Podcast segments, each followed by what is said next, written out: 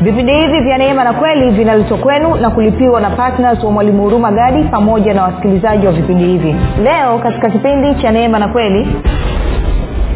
Hekima ya kibinadamu nini? Ni injili inayozungumzwa pasipo kumzungumza yesu kristo na pasipo kuzungumza kazi yake ya msalaba. Hiyo inakuwa ni injili ambayo msingi wake ni hekima ya kibinadamu na wala sio nguvu ya mungu. Na hiyo hekima bibilia inasema ni batili. Hiyo ni psychology na sisi hatujatumwa tufundishe watu psychology wala tufundishe watu falsafa. Tumetumwa tuwapelekee watu habari njema ambao wakisikia wakaamini. Nguvu ya mungu inawaponya nguvu ya mungu inawafungua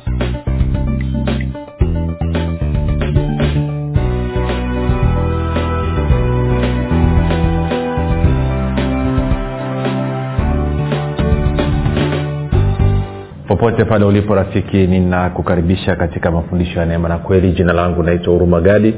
Ninafuraha kwamba umeweza kupata fursa ya kuungana nami kwa mara nyingine tena ili kuweza kusikiliza kile ambacho bwana yesu ametuandalia.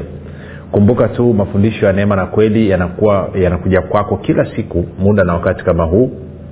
Kama unanisikiliza kupitia njia ya redio lakini pia kama unafuatilia mafundisho ya neema na kweli kupitia katika youtube ama katika grupu la mwanafunzi wa kristo ambalo liko katika whatsapp ama liko katika telegram basi mafundisho yanakuwa posteli kila siku. Hali kadhalika pia katika google podcast apple podcast pamoja na spotify.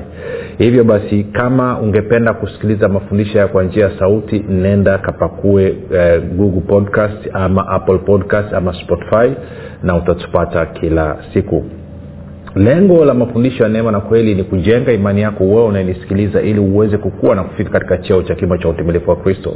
Kwa lugha nyingine ufike mahali uweze kufikiri kama kristo uweze kuzungumza kama kristo na uweze kutenda kama kristo.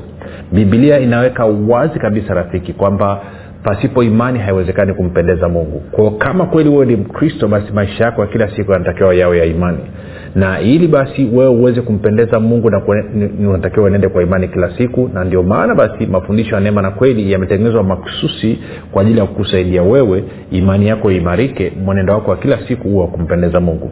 Zingatia kufikiri kwako kuna mchango wa moja kwa moja katika kuamini kwako. Ukifikiri vibaya utaamini vibaya. Ukifikiri vizuri utaamini vizuri fanya maamuzi ya kufikiri vizuri.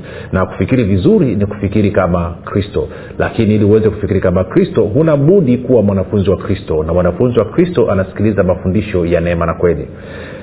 Asante kwa ajili ya wale wote ambao wamekuwa wakifuatilia siku hadi siku na kujifunza kwa bidii kabisa na kupata maarifa na kuanza kumfanania kristo lakini zaidi ya yote nawashukuru pia kwa vile ambavyo mmekuwa mkiwaendea wengine na kuwafikishia habari njema kuwahamasisha wasikilize na kufuatilia mafundisho ya neema na kweli kazi yenu ni njema. Kumbuka bwana yesu alitupa agizo na agizo hili lina sura mbili. Moja kwenda kuhubiri injili kwa kila kiumbe na mbili kuwafanya mataifa yote kuwa wanafunzi. Kwao kila mara rafiki unapokwenda kumhamasisha mwingine asikilize vipindi vya neema na kweli afuatilie mafundisho ya neema na kweli kwa njia yoyote ile iwe ya redio iwe youtube iwe kwenye podcast ama iwe kwenye whatsapp ama telegram maana yake ni kwamba unakuwa umethibitisha kwa vitendo kwamba ni mwanafunzi wa kristo. Kwa hiyo ongera sana rafiki. Napenda pia kuwashukuru wale wote ambao wanafanya maombi kwa ajili ya vipindi vya neema na kweli wasikilizaji wa vipindi vya neema na kweli kwa ajili ya kwangu mii pamoja na timu yangu. Na napozungumzia timu yangu ni pamoja na radio station unayotumia kuisikiliza. Usiache kuomba kwa ajili ya radio station. Lakini nawashukuru pia wale wote ambao wamekuwa wakitoa fedha na kusapoti kazi ya injili kwa njia ya redio injili kwa njia ya redio fedha yako inaleta tofauti kubwa sana um, niseme tu mambo machache kabla tuendelea na somo letu. Kumbuka somo tunaloendelea nalo linaitwa mwenye haki ataishi kwa imani. Mwenye haki ataishi kwa imani. Na nilikuwa nimekugusia tu kitu kidogo jana kama utangulizi na leo tutaendelea. Lakini uh, sikiliza kitu hichi. Uh, ya, siku ya jumapili nilipata nilipata wageni kama wawili hivyo wakaja katika ibada. Na wakawa wanasema sasa mwalimu mbona ujawai kusema kama uko dar es salaam? Okay kitu cha kwanza niwakumbushe watu kwamba niko dar es salaam. Na jambo la pili akasema mwalimu kwae kutoa maelekezo ujawai kutualika? Okay kama uko katika mkoa wa dar es salaam na ungependa kuja kwenye ibada zetu siku yoyote ile basi unakaribishwa sana. Sio kwamba sipendi kupokea watu niko uhuru kupokea watu. Njoo tutapiga stori tutafahamiana. Okay then nataka tupige niseme kitu kingine cha mwisho kwamba ni muhimu sana kama ungependa kupata mafundisho haya kwa njia ya sauti e, kajiunge katika grupu la telegram linaitwa mwanafunzi wa kristo. Sasa tuma meseji katika namba 764 5242 sema niunge. Kwao lengo ni kwamba tuwe na grupu moja kubwa tutengeneze jumuia moja kubwa tutengeneze familia moja kubwa katika telegram. Na hapo tunaweza tukapeana matangazo tunaweza tukapeana maelekezo tukipata shuhuda tunaweza kupeleka shuhuda pia. Na mwisho nimalizie na jambo hili. Kama unasikiliza kwenye telegram hebu kama una ushuhuda kama una ushuhuda tunaomba rekodi ushuhuda wako tutumie rekodi ushuhuda wako tutumie. Iwe ni kwa dakika tatu kwa dakika nne kwa dakika tano rekodi kile ambacho bwana amefanya. Tuambie kile ambacho mafundisho ya neema na kweli yamefanya katika maisha yako. Usikae na hiyo. Kuna watu wanahitaji kusikia kile ambacho bwana amefanya na wewe ili na wao waweze kufanya maamuzi ya kufuatilia na kujifunza kupitia vipindi vya neema na kweli. Kwa tunaomba hizo shuhuda mzitume. Namba ni ile ile 764 764 tueleze vipindi vya neema na kweli vimebadilisha maisha yako kwa namna gani? Kama mungu amekuponya tueleze amekuponya nini. Kama mungu amekufanyia muujiza kwenye eneo la fedha tueleze bwana amefanya nini. Kama kuna kitu amekufanyia ama amebadilisha ufahamu wako ama amekupa unajiamini tueleze vile ambavyo unajisikia sasa hivi baada ya kujifunza mafundisho ya neema na kweli. Tunasubiria ujumbe wako. Baada ya kusema hayo nataka tuendelee na somo letu sasa linalosema uh, mwenye haki ataishi kwa imani. Na kumbuka tunasimamia kifungu chetu cha neno ni warumi moja kumi na sita hadi kumi na saba warumi mlango wa kwanza mstari wa kumi na sita hadi wa kumi na saba. Anasema hivi kwa maana siionei haya injili kwa sababu ni uweza wa mungu uuletao uokovu kwa kila aaminie kwa myahudi kwanza na kwa myunani pia. Kwa maana haki ya mungu inadhihirishwa ndani yake toka imani hata imani. Kama ilivyoandikwa mwenye haki ataishi kwa imani sasa kipindi kilichopita nikakwambia nitaisoma kutoka kwenye ta, bibilia ya tafsiri ya neno. Maanake naona wamepatia vizuri. Na hapo tutajifunza kitu kizuri zaidi. Nadhani kama umekuwa ukinisikiliza kwa muda mrefu utagundua kwamba natumia tafsiri tofauti tofauti za bibilia ili kuweza kukamata kile kilichoo katika moyo wa mungu na kile kilichoo katika wazo la mungu. Tunakwenda sawa rafiki? Kwa hiyo relax. Haleluya mwambie mwenzio relax. Okay. Kwa hiyo kwenye tafsiri ya neno anasema hivi warumi moja mimi huyu ni paulo anazungumza anasema mimi siionei haya injili ama sioni aibu. Siionee haya injili ya kristo kwa maana ni uweza wa mungu uletao uokovu kwa kila aaminie kwanza kwa myahudi na kwa myunani pia kumi na saba. Kwa maana katika injili haki itokayo kwa mungu imedhihirishwa haki ile iliyo kwa njia ya imani hadi imani kama ilivyoandikwa mwenye haki ataishi kwa imani sasa kama nilivyokueleza katika kipindi cha jana kwamba kuna mambo mengi yaliyosheheni hapa mambo mengi ambayo tutayazungumza hapa. Tuko sawa rafiki? Na nakuhakikishia mpaka tunamaliza hili somo maisha yako atakuwa amebadilika kabisa. Kwa nini? Kwa sababu nina uhakika na ninachokizungumza. Ninachokizungumza ama tutakachokiangalia ni kitu ambacho mimi naishi katika uhalisia wake. Kumbuka rafiki chochote kile ambacho nimekuwa nikifundisha sikufundishi porojo sikufundishi nadharia sikufundishi kwamba nimeisoma nime, nime mahali nimeenda kwenye internet nikapakua somo nikaja nikafundisha. Nachokufundisha ni kitu ambacho ninaishi. Nadhani kwa wale mnaofuatilia kwa njia ya youtube ukiniangalia usio unaona kwamba nina uhakika na kitu ambacho nakizungumza. Na ukiangalia hujaona sina notes sina makaratasi hapa ambayo natumia kujifunza. Kwa sababu gani? Haya ni mambo ambayo yamejaa ndani ya moyo wangu na tayari nimesha yaonja kwa hiyo nakuletea na wewe uweze kufanya nini? Kuyaonja. Sasa nitasoma tena kwenye neno mstari wa 16 hadi wa 17 mimi sionei haya injili ya kristo kwa maana ni uweza wa mungu uletao uokovu kwa kila aminie kwanza kwa myahudi na kwa myunani pia. Kwa maana katika injili haki itokayo kwa mungu imedhihirishwa. Haki ile ileta, il, haki ile iliyo kwa njia ya imani hadi imani. Kama ilivyoandikwa mwenye haki ataishi kwa imani. Sasa tunafahamu kabisa kuna aina fulani ya haki anaizungumzia hapa. Tutaizungumza huko mbele. Labda nigusie kidogo. Watu wengi sana na haswa wakristo hawajui kwamba kuna haki za aina mbili.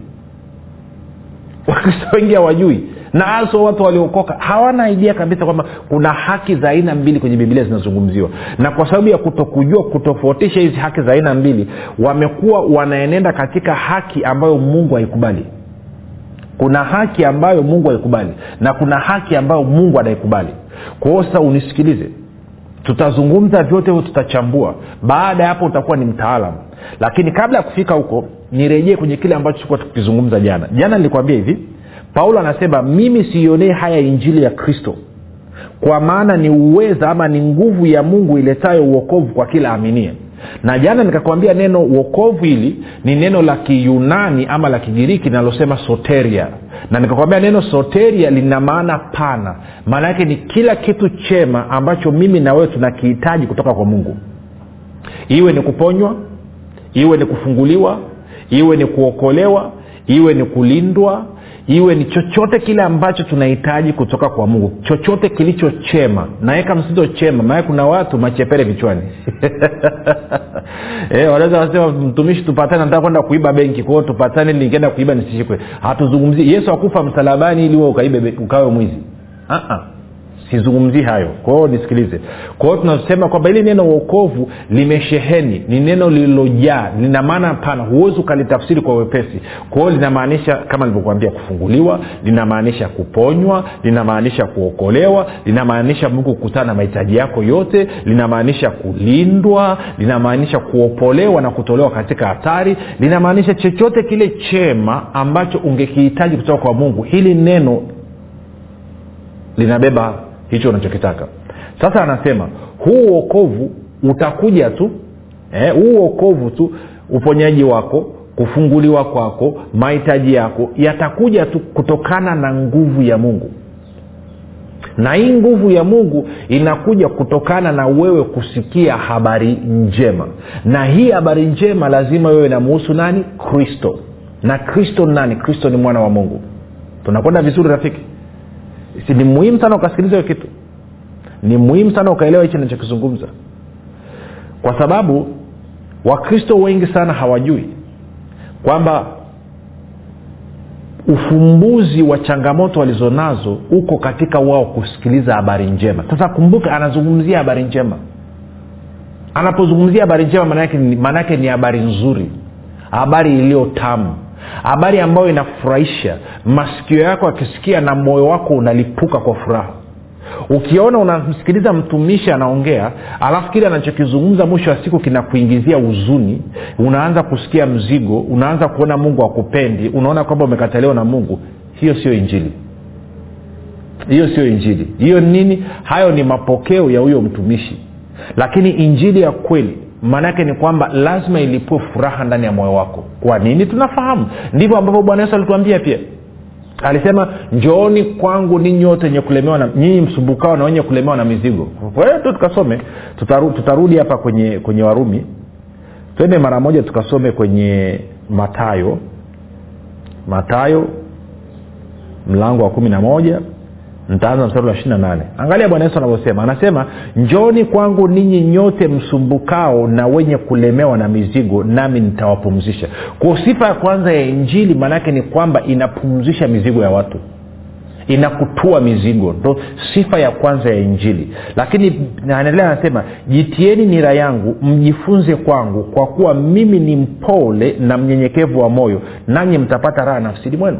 Kwa hiyo bwana yesu mnapojifunza kutoka kwake unapata raha nafsini mwako. Kwa hiyo injili unapoisikia injili ambayo msingi wake katika warumi moja tena kumi na sita tunarudi imejikita katika habari zinazomuhusu kristo. Lazima upate raha nafsini mwako sasa jana tukachambua tena kidogo nikakwambia twende nikakuonyeshe kwa nini paulo anasema sionei haya injili. Kwa nini anasema aoni aibu? Je kuhubiri injili ni jambo la aibu? Nikakwambia twende kwenye wakorinto wa kwanza. No tulianza kwanza wakorinto wa, wa, wa, sorry, wakorinto wa kwanza yes. Mlango wa pili tukaenda mstari ule wa pili paulo anasema hivi. Wakorinto wa kwanza mlango wa pili mstari wa pili. Sikia paulo anachosema. Anasema maana naliazimu nisijue neno lolote kwenu anawambia wakorinto ila yesu kristo naye amesulubiwa. Paulo anasema sitaki kusikia sitaki kujua sitaki kuzungumza kitu kingine chochote isipokuwa yesu kristo naye amesulubiwa kwa hiyo habari njema inahusu nini rafiki? Maanake mstari wa kwanza ametoka kuambia pale. Angalia mstari wa kwanza alivyosema. Mstari wa kwanza anasema hivi nasi ndugu zangu basi sorry, basi ndugu zangu mimi nilipokuja kwenu sikuja niwahubiri siri niwahubiri siri ya mungu. Na tunafahamu siri ya mungu ni kristo kwa ufasaha wa maneno wala kwa hekima. Kwa hiyo anasema kwamba mimi nimekuja kuwahubiria injili na injili ninayoizungumza mimi msingi wake msingi wake ni yesu kristo naye amesulubiwa sasa kwa nini ni habari njema? Ni habari njema kama ambao takuonyesha dakika chache zinazokuja. Lakini tukarudi kwenye mlango ule wa kwanza tena kwenye mlango wa kwanza tena. Alafu paulo anasema mstari ule wa kumi na saba anasema hivi maana kristo hakunituma ili nibatize bali nihubiri habari njema wala si kwa hekima ya maneno msalaba wa kristo usije ukabatilika. Anasema mimi nimetumwa sio ni uhubiri injili nitumie maneno ya hekima ya kibinadamu. Ujanja ujanja. Unajua kuna wengine wanakuja alafu anahubiri injili anaanza kuzungumzia kuhusu sungura. Kulikuwa kuna sungura wawili sungura moja mweupe mwingine sungura mweusi. Sungura mweupe alikuwa ni washangazi wangu sungura mweusi alikuwa ni wamjomba wangu. Sasa sungura huu mweusi akatumbukia kwenye kisima ndo anaita mahubiri. Hiyo sio injili hiyo ni hekima ya kibinadamu nimeshaingia kwenye makanisa nikiwa mdogo ambao ndo watumishi walikuwa wanatuhubiria kitu hicho. Kwao tunaambiwa ndo injili hiyo. Thats not gospel. That is bla bla. Hiyo ni bla bla rafiki. Angalia paulo anavyosema mstari wa kumi na saba. Anasema maana kristo hakunituma ili nibatize moja bali nihubiri habari njema wala si kwa hekima ya maneno msalaba wa kristo usije ukabatilika. Wala si kwa hekima ya maneno msalaba wa kristo usije ukabatilika wala si kwa hekima ya maneno msalaba wa kristo uja ukabatilike. Maanaake nini? Anasema nitakapoanza kuhubiri na kufundisha na nikajikita katika ujanja ujanja hekima ya kibinadamu maanaake nasababisha msalaba wa kristo kazi ya msalaba wa kristo isiwe na nguvu ya kuleta uokovu katika maisha ya mtu. Angalia mstari wa kumi na nane. Anasema kwa sababu anakueleza kwa nini? Anasema kwa sababu neno la msalaba kwao wanaopotea ni upuuzi bali kwetu sisi tunaookolewa ni nguvu ya mungu. Kwa anasema kwa watu ambao wanapotea tunapozungumza yesu kristo amekufa msalabani ni upuuzi kwao. Ja nikwambie mwaka elfu mbili na kumi na tano nilikuwa niko uh, nchi ya south africa. Nimeenda mji mmoja unaitwa still fontain tukiwa pale akawa yuko na mama mmoja mdache ametoka, ametoka uholanzi. Yule mama hajaokoka alikuja kwenye kitu kingine tofauti kabisa lakini kaja kwenye hilo kanisa akiwepo pale lile kanisa huwa linaweka yesu kristo yuko msalabani.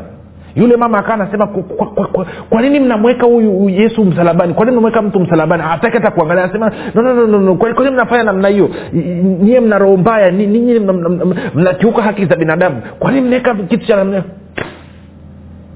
obviously huyu mama ni mbumbumbu. Alikuwa ajua anachokizungumza.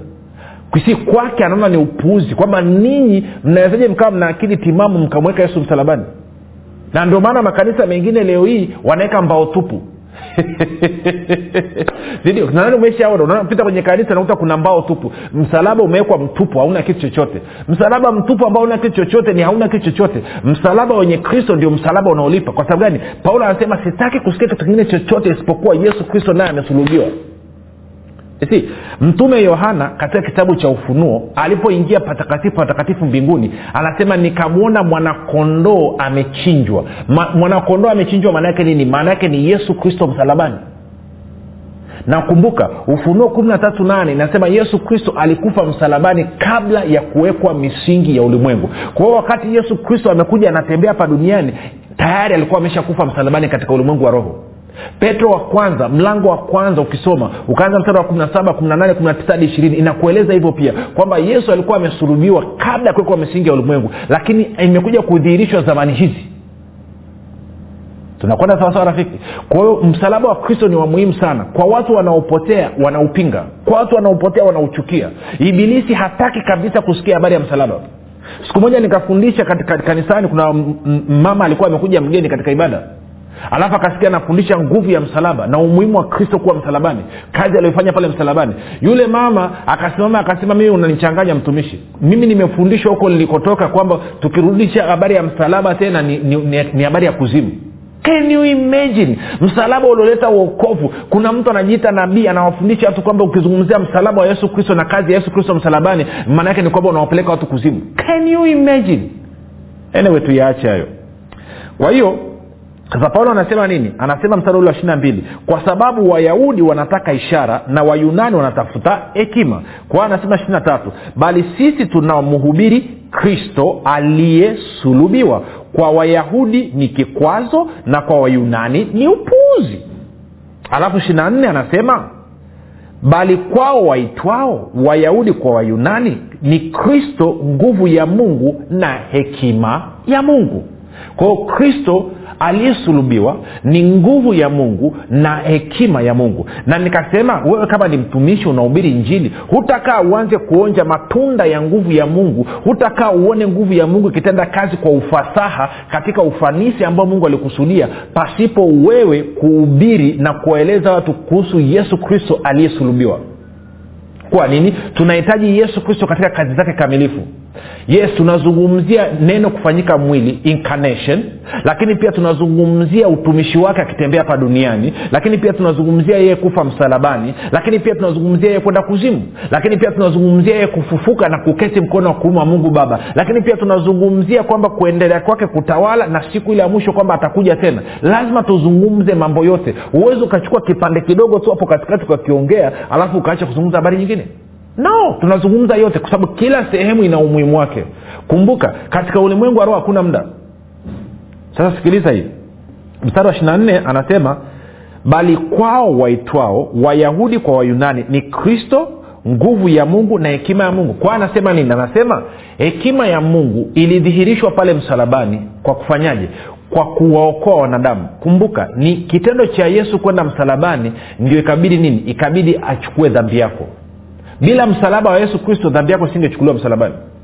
Lakini yesu akiwa msalabani pia akachukua mauti yako akachukua laana yako akachukua umaskini wako akachukua magonjwa yako akachukua dhiki yako akachukua shida yako. Maanake ni hekima ni hekima ya mungu ambayo na, na, na alivyoichukua unapoamini hicho mungu alichokifanya nguvu ya mungu inakufungua inakuokoa inakuponya inakuweka huru. Turudi mlango wa pili santaruka ntaenda mstari wa ngapi? Mstari wa, wa nne tena haraka haraka. Anasema na neno langu na kuhubiri kwangu hakukuwa kwa maneno ya hekima yenye kushawishi akili za watu bali kwa dalili za roho na za nguvu. Ili imani yenu isiwe katika hekima ya wanadamu bali katika nguvu ya mungu. Sita. Walakini iko hekima tusemayo kati ya wakamilifu ila si hekima ya dunia hii wala ya hao wanaotawala dunia hii wanaobatilika.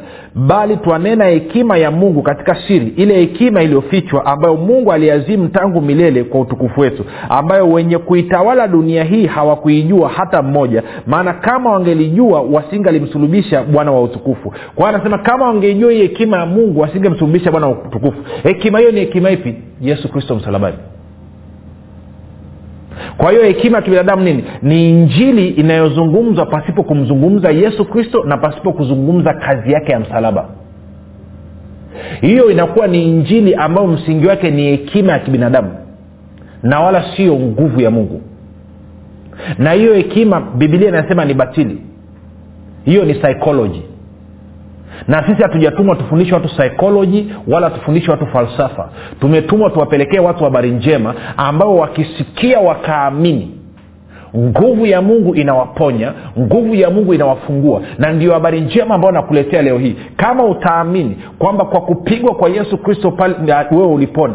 Yesu kristo alikuwa dhambi wewe uwe haki. Alikuwa laana wewe uwe baraka. Alikuwa maskini wewe uwe tajiri. Basi nguvu ya mungu itaachiliwa katika maisha yako leo hii na kukupa uhalisia wa hicho ambacho umekiamini. Hiyo ndio habari njema ambayo nataka kuletea kwa tutazungumza katika hili somo kipindi chote tukijikita kwa kristo na kazi yake kamilifu ya msalaba. Alafu tutaangalia haki ya mungu inavyokuja na inakupatia nini? Kwa kama leo hii ungependa upate hii haki ya mungu kwa kuamini na kupokea kazi kamilifu ya kristo msalabani ili imani yako msingi wake uwe katika nini? Katika nguvu za mungu. Fanya maombi yafuatayo pamoja nami.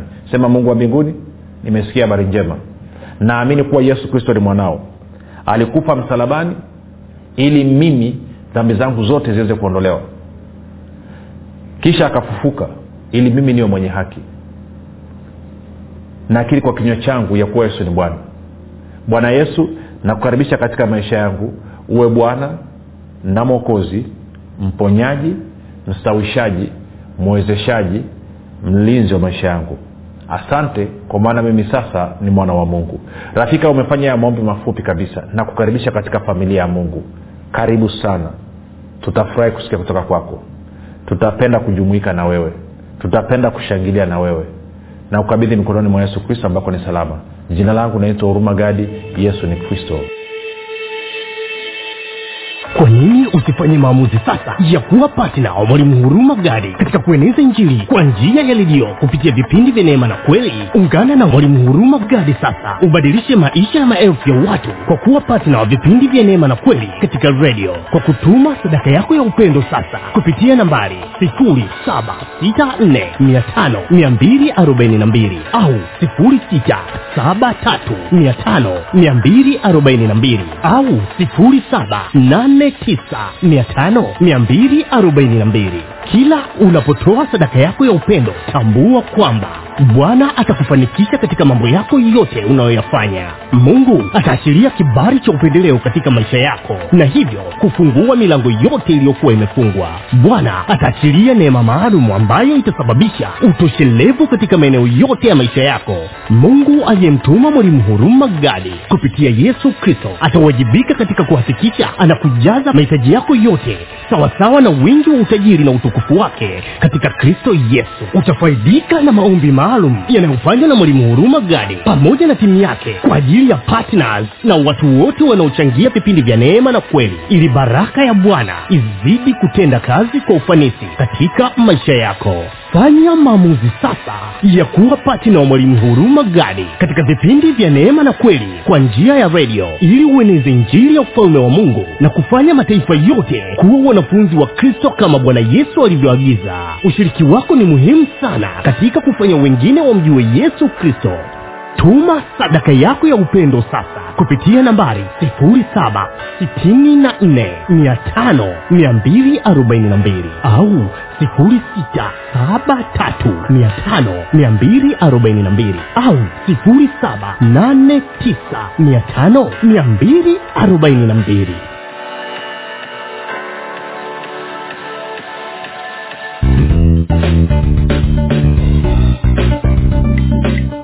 umekuwa ukisikiliza kipindi cha neema na kweli kutoka kwa mwalimu huruma gadi. Kama una ushuhuda au maswali kutokana na kipindi cha leo tuandikie message ama tupigie simu namba 7645242 au 6735242 au 7895242 nitarudia. 7645242 au 673 5242 au 7895242 pia usiache kumfolo mwalimu huru magadi katika facebook instagram na twitter kwa jina la mwalimu huru magadi. Pamoja na kusubscribe katika youtube chanel ya mwalimu huru magadi kwa mafundisho zaidi